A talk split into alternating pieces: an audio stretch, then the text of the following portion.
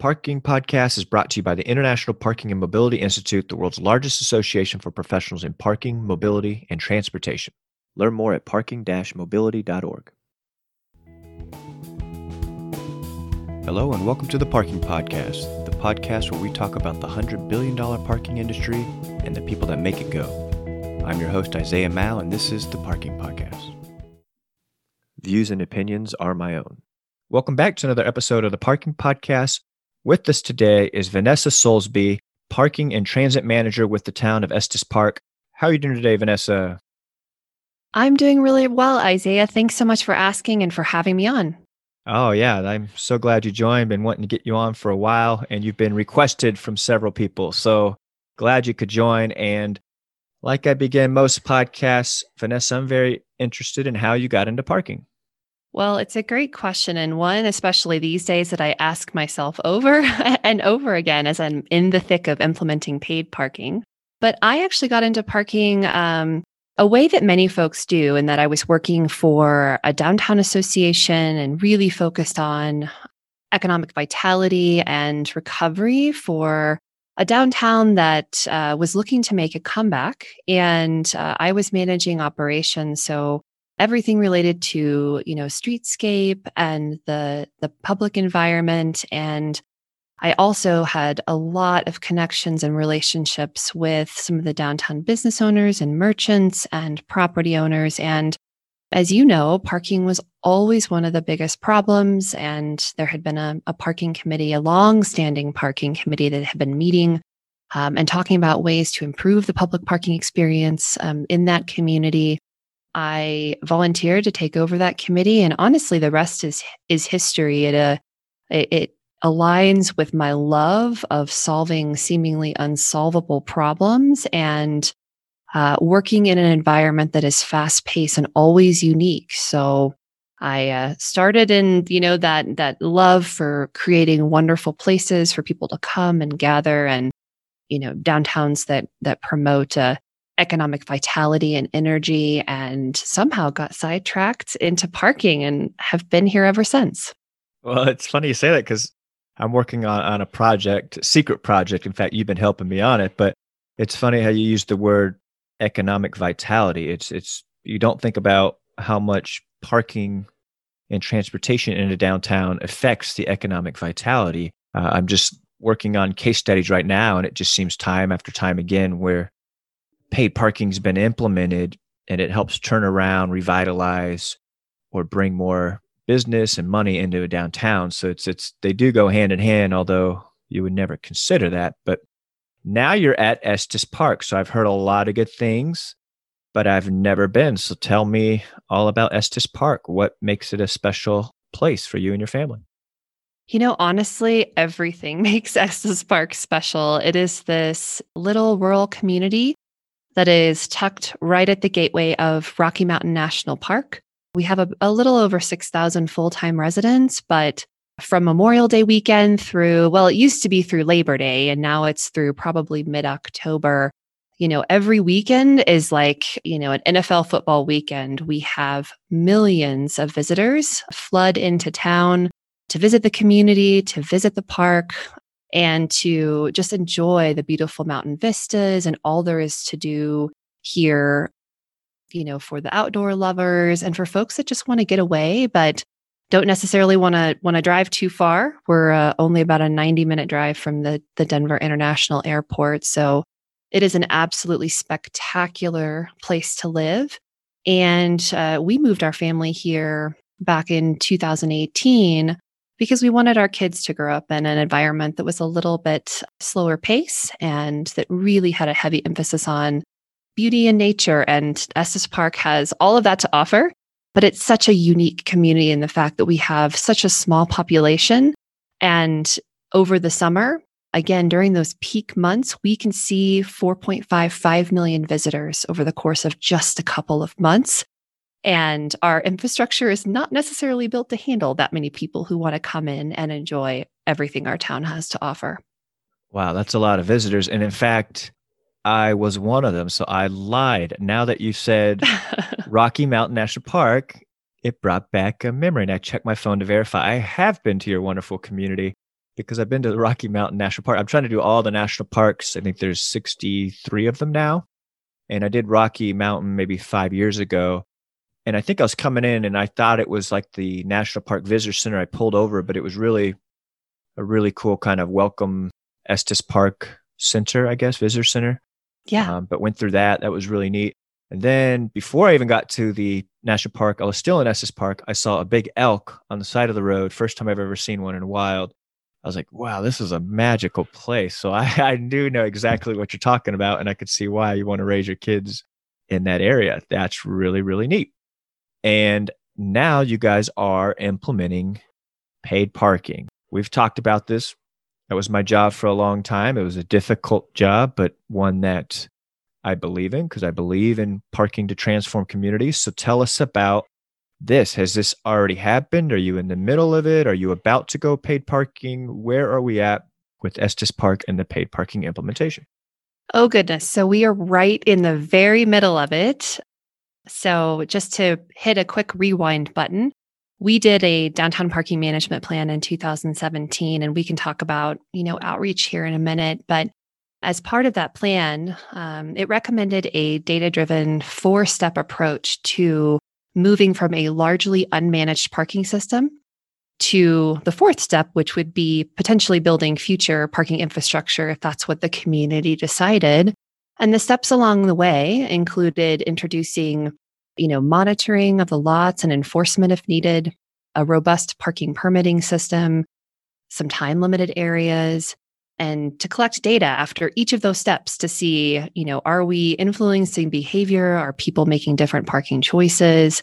And that's what we've been doing since I started my job with the town in 2018. And we've made a little bit of progress, but not not the progress that we needed to in terms of uh, making sure there's a space or two available for folks that want to come to the downtown during the summer. So we set about uh, implementing paid parking actually we started the process in the fall of 2019 and received approval of our town board and we're uh, moving full steam ahead towards implementation last summer when like many other plans our plans were put on hold due to the pandemic and we decided to pause implementation until 2021 so after we moved through last year and, and last fall, we went back to the town board again to, to confirm their willingness to continue the program in 2021. And so we just launched it on Friday, May 28th.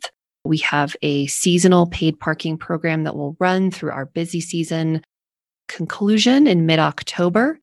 And um, so we are just right in the thick of rolling everything out and in the thick of seeing what we did right and what we need to change. So we are right in the middle of it, but it is the first time in the town's history that uh, paid parking has been introduced.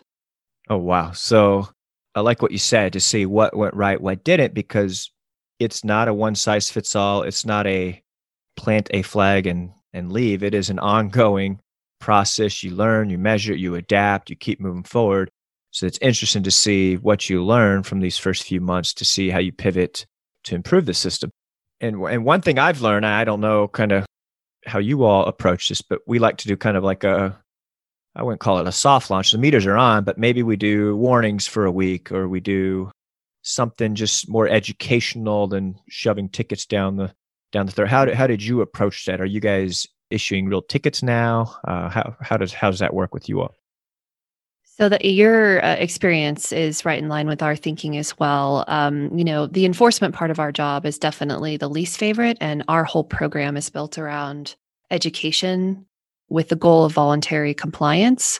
Enforcement is something we do as a last result, and so uh, when we launched uh, the new paid parking program a few weeks ago, we uh, made cards that instead of giving live citations uh, for those we found that had not paid or maybe in violation, we put a card that said, Welcome to Estes Park. We're so glad you're here. It looks like you may not have paid in this paid parking area. Here are the ways you do so next time. Hope to see you again soon. So we did uh, about a it. full week of those uh, warning cards and then another, I would say maybe four or five days of And we're still kind of in the middle of that right now, which is the issuing a live citation, but it's a zero dollar fine. Again, we're moving through various stages of education and it's difficult in a tourist community because, you know, we've got a different group of folks every weekend that are learning the system.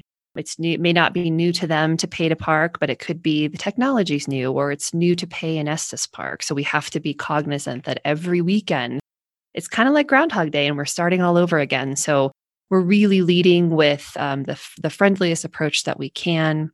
We do have parking ambassadors instead of enforcement officers that are out in the field uh, and they can answer questions. And, you know, we try and be extremely flexible with our citations. If someone calls or appeals a ticket and has a compelling reason why, I didn't realize this, this is something new. Um, we're always open to you know giving people a chance or two to to get the a new system right and that i think it's only fair that we do that not only for the visitors but also for our local community too no i love it we we we call them oops. Uh, we have these yes, kind of a ours brochure. actually say oops. No, uh, yeah, they do. Yeah, that's hilarious. The front would say oops, and you would you would say, you know, hey, normally this would have been a parking ticket, but this is a new program. We're educating. I like exactly what you said. Give them Yes. options to pay, and uh, really, really neat. Now, you also mentioned just the kind of the seasonal aspect, the tourist based. Another best practice. I'm curious if if our th- thinking is alike. Is a lot of times maybe the residents who there year round could purchase some sort of pass or something, or have a space for them and parking facilities for at a discounted rate. And then really the people that are paying are, are the visitors. So it's one of those. I saw a funny skit, Monty Python, where they're talking about how to raise money in England. They're like, we should just tax other countries to raise money for themselves. But it's almost like, look, we could put more money into the community by charging our visitors. Usually they're on vacation, they have budget, spending $5 to park downtown to have a nice dinner is not an issue at all. But uh, have you guys kind of flirt with that idea of a discounted rate for residents?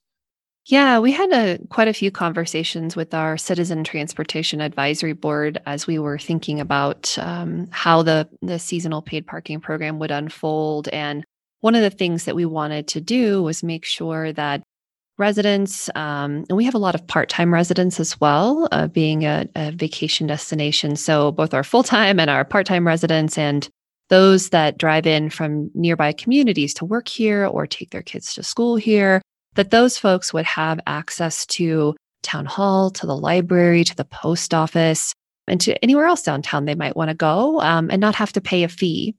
And after several discussions, what we came up with was what we call the local 30 minute pass. And if you live within the school district, which, again extends outside the town boundaries, um, we have a lot of um, smaller communities nearby. Folks can register for the free permit. And then it allows them a half hour of free parking in any of the paid areas daily. It, on top of the fact that we set aside a number of free time limited spaces, again, at those major, major civic locations like town hall or the library or the post office. And we wanted to make sure that in addition to folks being able to come to those facilities or use their 30 minute local permit to pop into their favorite coffee shop or pick up lunch or, you know, run in for an appointment, we also have our largest parking area adjacent to the downtown, our parking structure. We are running our uh, trolley service to and from the parking structure and visitor center to downtown along Elkhorn, which, are, which is our charming kind of main street district. That trolley runs 9 a.m. to 9 p.m. every day. So if folks do not want to pay at all or mess with a permit or try and, you know, vie for one of the time limited spaces, there's a large pool of available free parking within either a five minute walk or a few minute trolley ride um, right from the downtown core. Oh, wow. You got a lot of great options, a lot of different things to accommodate people and hopefully kind of create the goal, you know, create an open space on every block so people can come in, park, and get out without cruising and causing traffic congestion, pollution, create that turnover so people could put, so visitors can spend that money in downtown businesses. So I really like all the different options. And I know you do more than parking. I think your your role is parking and transit. So that's really cool. You're involved with the shuttle and all that. So you mentioned kind of different meetings already, but talk us through some of that. What what was the, the stakeholder engagement process like? you know, as far as meeting with different business owners or residents or visiting visitors? How how did you kind of get feedback to use for for the program? So, as you may know, stakeholder engagement and outreach is kind of a passion area of mine. It's, uh, I think it springs from my ultimate love, which is just creating really great places and making it easy for folks to get there. And, you know, with all of our professional experience, we can play an important role as parking or transportation professionals, but we really need the community to help guide us. And so, of all the things that I am proud of in my role with the town and with this um, project implementation is the outreach effort that we've conducted. Uh, we started back in 2017, you know, as part of that downtown parking management plan before I was with the town, but I was working with the town at the time. And we did a year long public outreach process with surveys and meetings and, uh, you know, workshopping just to spend that time to introduce the community members that participated why we need to manage parking in the first place, not just paid parking, but all the different management strategies we have in our toolbox. And so when I came on staff in 2018, I continued this work. And again, we we spent most of that first year in 2019, my first full year with the town, doing a lot of those same strategies again. We had you know workshops. We did presentations to different groups like the Ro- the rotary clubs here locally. We worked with you know the lodging association. We had presentations to you know multiple presentations to our transportation advisory board which is a citizen group to our our town trustees. We had booths at the farmers market. You know we just tried to make ourselves available everywhere we could and also have online options as well for those who couldn't participate in person. And then we've continued that level of rigorous outreach, uh, you know, through 2019 and actually through the pandemic as well. We spent a bunch of time last spring talking to downtown business owners and employees about parking accommodations for them if we implemented paid parking. Where, how could we accommodate a seasonal, very transient workforce many of whom are in the service industry and may not want to pay for parking or buy a permit. So, trying to figure out how we could accommodate those that worked and owned businesses downtown.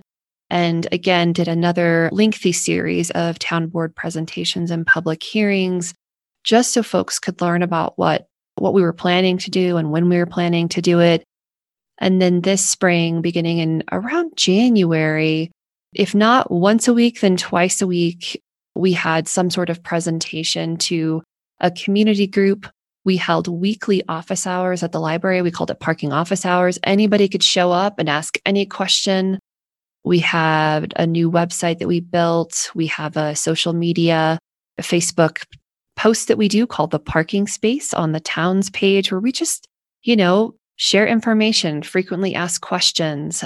And we spent a lot of time this spring making sure that all of the information that we are providing about when paid parking was going to start, what it was going to mean, where were there going to be free options, who had to pay, getting all of this information, how you pay once you arrive, what pay station technology or mobile payment options, getting all this information translated into Spanish as well, and making sure that the technologies that we were using offered other languages too. So we spent a tremendous amount of time this spring I haven't tallied up the number of presentations lately, but I think it was around 40 between January and, and March and April. And we're continuing that level of outreach, making ourselves available to answer questions. And I would anticipate that probably in July, I think we're trying to catch our breath right now, but probably in July, we will be doing some intercept surveys, working with our chamber to maybe hold some focus groups so we can do a mid year implementation update probably in August um, to share with our trustees and our community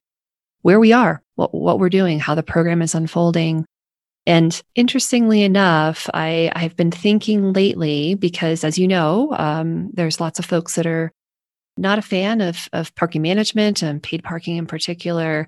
And I'm wondering if we've almost have this boomerang thing going where we've talked about it too much. And it's actually, we've completely saturated everybody with our message about paid parking, and it's becoming more of a topic than it really needs to be because while it's important, it should be something that is supporting the community, not top of mind for everybody. So I'm a, I've been thinking about that a lot as well as when is is there a point when good practices in public outreach and communication become too much and it just is a sense of re or aggravating and or reminding people that may not be in favor of what you're doing that you're doing it over and over and over again so yeah, I never really thought about that. Yeah, we're almost over communicating. But mm-hmm. no, I mean, kudos to you all because, yeah, sometimes those meetings can be unpleasant, but they're so critical to explain the program, to garner support where applicable, to answer questions. Sometimes there's a lot of miscommunication and misperception. So just addressing some of that, going over case studies and stories of how this has worked in other communities. But at the end of the day, every community is different. You've got to address what's important to Estes Park and the problems you guys are facing. And it's just such an important piece. In fact, speaking of your presentations and stakeholder engagement, I found one of your presentations or studies online and I was really intrigued by this warrant process. So I've seen that with like uh, traffic lights, you know, the warrant process, but maybe I don't want to steal your, your thunder because I think this is I don't think anyone else is doing this in the industry. So maybe this is something you invented, or maybe you took it for someone else. But talk about this, uh, the warrant process, because I think that's really, really unique. Yeah. So I will uh, first and foremost say that, you know, imitation is the highest form of flattery. So I actually picked this up when I was doing some work with Dennis Burns uh, with with Kimley Horn, and this was a process that was actually developed by a stakeholder I believe it was in the city of San Marcos, Texas. And they had, they were undergoing a very similar conversation that we were a few years ago. You know, was paid parking right for their community?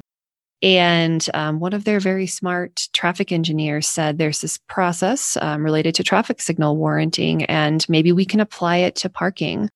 And I think that we picked up on it and worked to modify it for our community while we were in the thick of making the decision about whether our community was ready for to make the leap between, you know, unmanaged parking and time limited parking to a paid parking environment. And the whole concept uh, behind it was just to see if we could, which criteria and which factors we could look at in addition to the you know volumes and volumes of data that we were collecting. So we of course looked at occupancy and we looked at turnover and we looked at you know proximity to transit access. We looked at you know what's the revenue generation potential of a particular parking area? Is it a good candidate to go to paid parking or would the infrastructure you know involved be kind of an overkill for you know we have some smaller parking areas?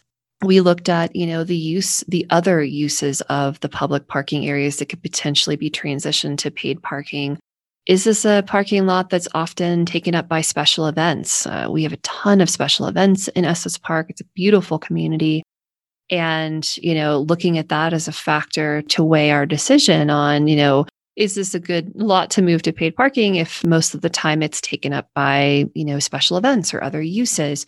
You know we have some parking lots that have you know a really mixed use and we have while we've been trying to slowly uh, minimize the reserved parking areas um, we do have some lots where the police department has reserved spaces they need for emergency access or the library has spaces for folks that uh, need a uh, you know a little extra help uh, and they need a close up parking space or some volunteers that have mobility issues so again, looking at not every parking area as exactly the same and looking at the unique characteristics. And so that's one of the ways that we analyzed each of our parking areas while we were making that decision on should the lot go paid or not paid? Is it ready for it? Versus just looking at all of our parking and saying, okay, paid or not paid. We really looked at it as lot by lot, area by area, zone by zone, and what was happening in that zone uh, and whether it was a good candidate to be moved from unmanaged and or time limited to paid parking. Yeah, I'll have to put a link to that maybe in the in the show notes because I think that's really cool. I'm glad uh, you explained the origin of that because that's something I want to start using because it just makes sense to to have a, a lot of conjecture, but that's kind of uh, adds a data element to it you know it does it, yeah. yeah. and i you know I, like many communities our community was really focused on you know understanding the business case for moving from an unmanaged parking environment. I mean, there's the anecdotal stories like I can't find a space, but how does that translate to okay, how many spaces are actually available? And what is the financial impact to the community? So, drawing those connections for folks, because it really, you know, as you mentioned at the top of the podcast, it feels very counterintuitive that if you're making things more restrictive and or charging for them that it would actually increase the volume of folks coming and as a result increase the economic vitality of a particular area. So it feels very counterintuitive. So it helps to break it down and explain it for folks step by step. Okay and what about revenues you know we i think the dr shoup donald shoup model is when you're putting in paid parking pay your expenses and any proceeds put back into the community, whether it's street improvements or putting lights or maybe a dog park. I've seen all kinds of fun stuff, but are you guys doing something like that or is it going into the general fund to help with other departments? Yes, we were very clear as part of our recommendation to the town board to move forward with the implementation of paid parking at that very same time, we also brought our staff recommendation to set up a special revenue fund where the proceeds from uh, the paid parking fees, as well as any citations, special event revenue, anything related to parking revenues, goes into a fund. And we were very clear in the ordinance that authorized paid parking about where we could spend those funds. And our vision was uh, reinvestment in improvements in our seasonal transit system, which is completely town funded currently. So we run a free shuttle system over the sun- summer that connects folks with a whole bunch of different places in town, not just the downtown. So using any parking revenues to make improvements to our transportation system here locally, which is free and open to all riders, as well as to begin letting parking pay its own way. So paying to manage the program, to debt service on our garage to, you know, repaving the parking areas, making sure they're clean and tidy and they look nice and the technology is working. And also to make sure that if a community decides down the road that they would like to make investment in future parking infrastructure, whether that's a, a parking structure somewhere, a second parking structure, that we would have the ability to do that financially. So those were the main goals to support future parking and transportation infrastructure. But we've already begun conversations internally about where else we might be able to use any excess parking revenues we may generate above what we think we might to improve and or contribute to the downtown community and whether that's through you know a facade improvement program or you mentioned a dog park things like that that really do benefit the area in which the fees were collected that is absolutely the model that we are following here in estes park Man, I'm trying to trip you up. So I'm, I'm, I'm having problems finding one, but here's one. Okay. So Estes Park, you guys also made the decision to outsource the management, which I work for a parking management company that does just that. But why the decision to outsource uh, versus keep it in house? And furthermore, how is the parking management company structured in that? Do they get a percentage of the revenues? Is it a management fee? And whichever route you went, why did you decide to go that route? So, going with the uh, outsource model was absolutely the right decision. And it, I would make it again any day of the week. And our motivation initially was because by the time we finished again another year long outreach process in 2019 and moved through, I think it was maybe four or five different meetings with our town board to get to approval, it was already very, very late in the year in 2019. I think it was either November or December. And our season starts in May. And so I made the recommendation to our um, public works director, who's my supervisor, that we look at an outsourced model versus uh, building a staff team because I thought we could get up to speed faster. Um, we also did a, you know, kind of a financial analysis to make sure we wouldn't be overspending one way or the other. And it looked like outsourcing was also the good financial choice as well. So we uh, we quickly got someone on board through competitive RFP process, and again, it's been a terrific decision because, as you know, we put the program on hold last year for a pandemic, and um, our operator stood by us, which was uh, we were really grateful for. And we had their contract set up initially as a management fee, and that is still the case today. Um, our operator does not benefit if they write more tickets or if we, you know, get more parking fees or, you know, any of those things that I think we often hear about from the community about, you know, having quotas or trying to make more money and none of that matters with the the management fee model that we have. The our operator knows what their set management fee is per year and that is all of their compensation in addition to you know pass through expenses that are pre-authorized by the town. Yeah i've seen you know i've seen mistakes where towns create some sort of lease and it's like you're incentivizing your vendor to raise rates and write a million tickets and that's never going to work when you're putting in paid parking. So i really like outsourcing with the model of a, a flat management fee where like you said if they write one ticket or 10,000 parking tickets they make the same amount of money and that's crucial for building that stakeholder support. And you talk you mentioned the words ambassador program where the first goal is education. It's to get them to meter compliance to get them to pay the meters as opposed to banging out tickets because they'll make more money. So that's really, really neat how you set it up and the correct way to go. And I'm all in favor of the outsourced model. So, man, I know you're just starting, you're just catching your breath. Maybe we could follow up in a, in a few months or a year to see how it's going. I wish you guys the, the, the best. I know it's difficult, like ripping off the band aid at first, but eventually I think as the revenue starts going back into the community, as people have places to park, as businesses hear less complaints about people not being able to find parking, I think it's going to be worth all the hard work you're going through. So, Vanessa, man, that's wonderful. How can people kind of follow along with Estes Park and learn more about how the parking program is going? Folks can always visit us on the web. We're pretty easy to find. It's just estes.org slash parking and all of our information is there. And I welcome folks to go on there and see what we're doing. Uh, one of the things that may be of interest to your listeners is that uh, we strive for transparency at every turn.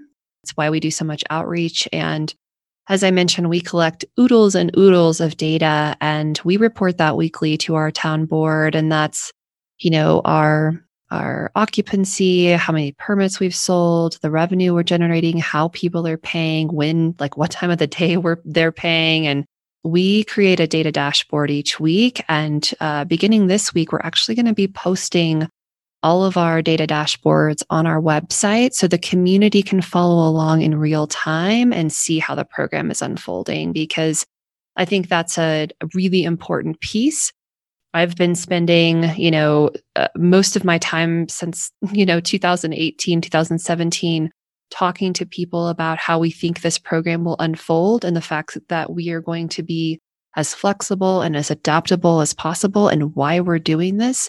So it only makes sense that we would continue to share that information as we learn it. You know, are we changing behavior? Are we completely off or are we on the mark with our revenue projections?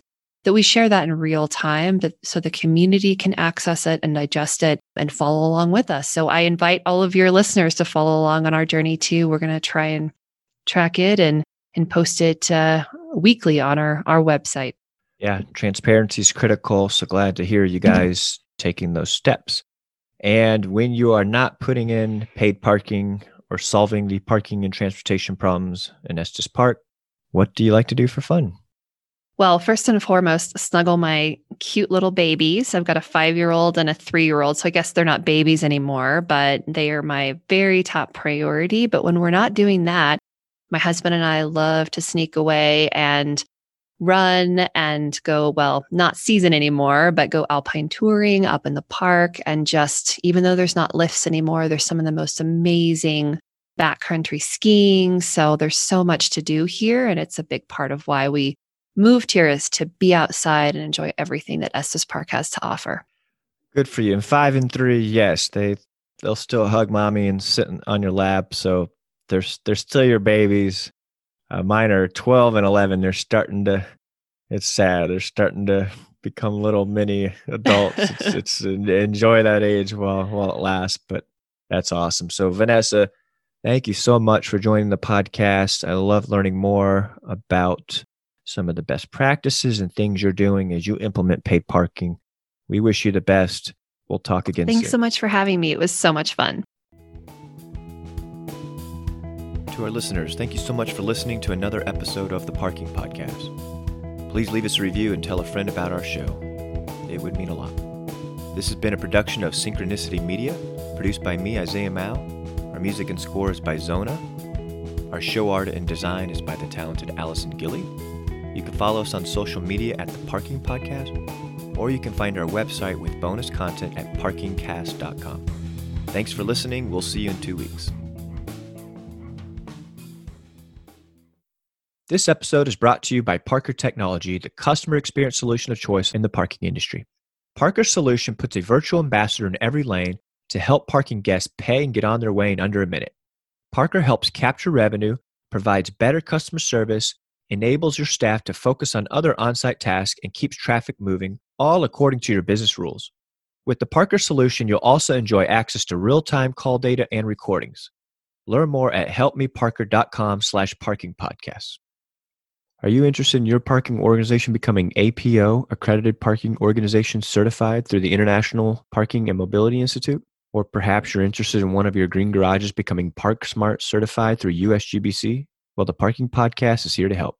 Our Parking Accreditations Consultants Network will ensure you are matched with the best site reviewer or green garage assessor available for a fraction of the price. Learn more at parkingcast.com slash consulting.